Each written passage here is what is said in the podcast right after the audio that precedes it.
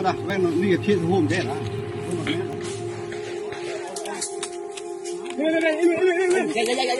Siamo nel nord del Myanmar, al confine con la Cina.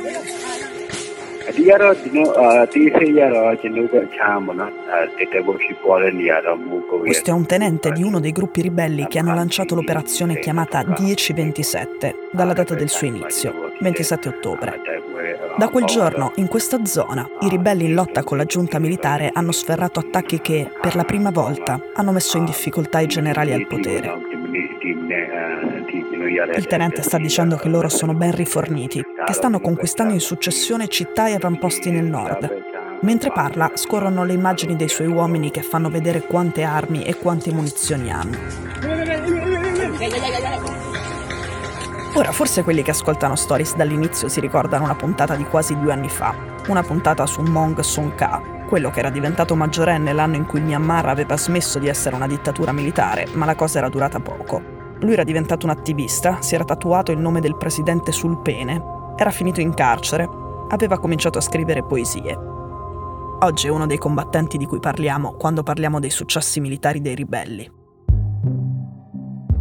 Quello iniziato il 27 ottobre è stato un blitz, un'azione rapida e mirata che si è trasformata in un bagno di sangue per l'esercito regolare e che ha fatto sperare un bel pezzo dei birmani in un rovesciamento politico che qualche mese fa sembrava impossibile. Intanto all'operazione 1027 per la prima volta hanno partecipato praticamente tutti i gruppi che provano a eliminare la giunta militare dalla scena. E poi l'operazione dimostra che hanno molto chiaro quali siano gli equilibri che garantiscono la sopravvivenza della giunta. Hanno attaccato al confine con la Cina, che in modo più o meno implicito sostiene i loro nemici.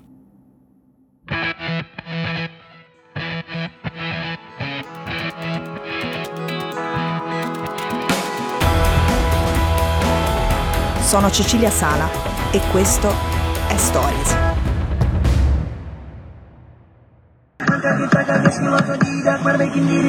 Per capire la portata di quello che succede in Myanmar dobbiamo per forza partire dal 2021, in particolare dal 1 febbraio 2021. La musichetta che sentite è di un video famoso di un'influencer birmana. Ha il fisico atletico, i capelli lunghi neri, una tutina nera e giallo fluo. Sta facendo i suoi esercizi al ritmo di musica e come ogni giorno li condivide con i follower.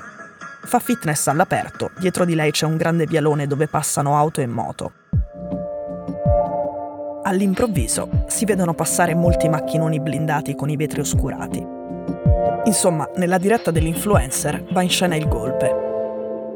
I golpe sono una tradizione triste nella storia del Myanmar, ma quello del 2021 è sorprendente. Proprio il primo febbraio 2021 in Myanmar si doveva insediare il nuovo Parlamento. Le elezioni del 2020 avevano confermato la vittoria della Lega Nazionale per la Democrazia, quella guidata dal premio Nobel per la pace Aung San Suu Kyi. Non erano stati anni semplici neanche quelli della Nobel al potere. La Costituzione garantisce comunque all'esercito una presenza fissa in Parlamento che non ha bisogno di essere votata. Insomma, era una democrazia con un controllo dei militari, ma era sempre meglio di quando c'erano soltanto i militari.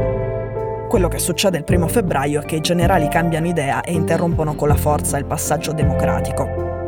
Arrestano gli esponenti del governo civile, arrestano Aung San Suu Kyi, arrestano gli attivisti e arrestano i giornalisti. La gente protesta, ma i militari sparano ai manifestanti e la presa della giunta sembra implacabile. Così implacabile che dopo qualche settimana un po' tutti ci siamo dimenticati del Myanmar, catalogandolo tra le incorreggibili dittature asiatiche. Invece nel frattempo qualcuno si è organizzato meglio. L'operazione 1027 è stata un successo non soltanto per i danni molto concreti che ha inflitto, ma per aver dimostrato la debolezza di una giunta che sembrava imbattibile.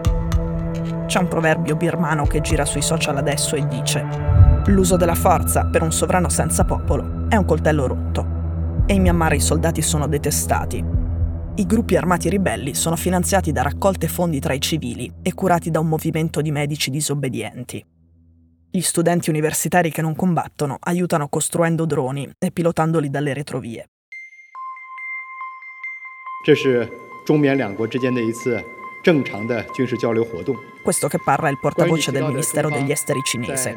Sta dicendo che serve un cessate il fuoco.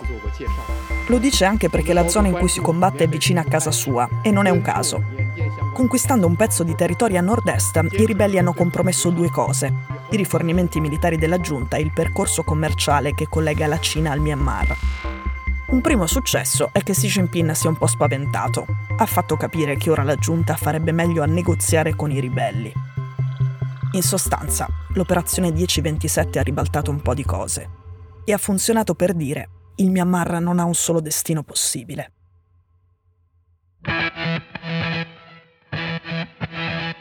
Stories è un podcast di Cora News prodotto da Cora Media. È scritto da Cecilia Sala. La cura editoriale è di Francesca Milano.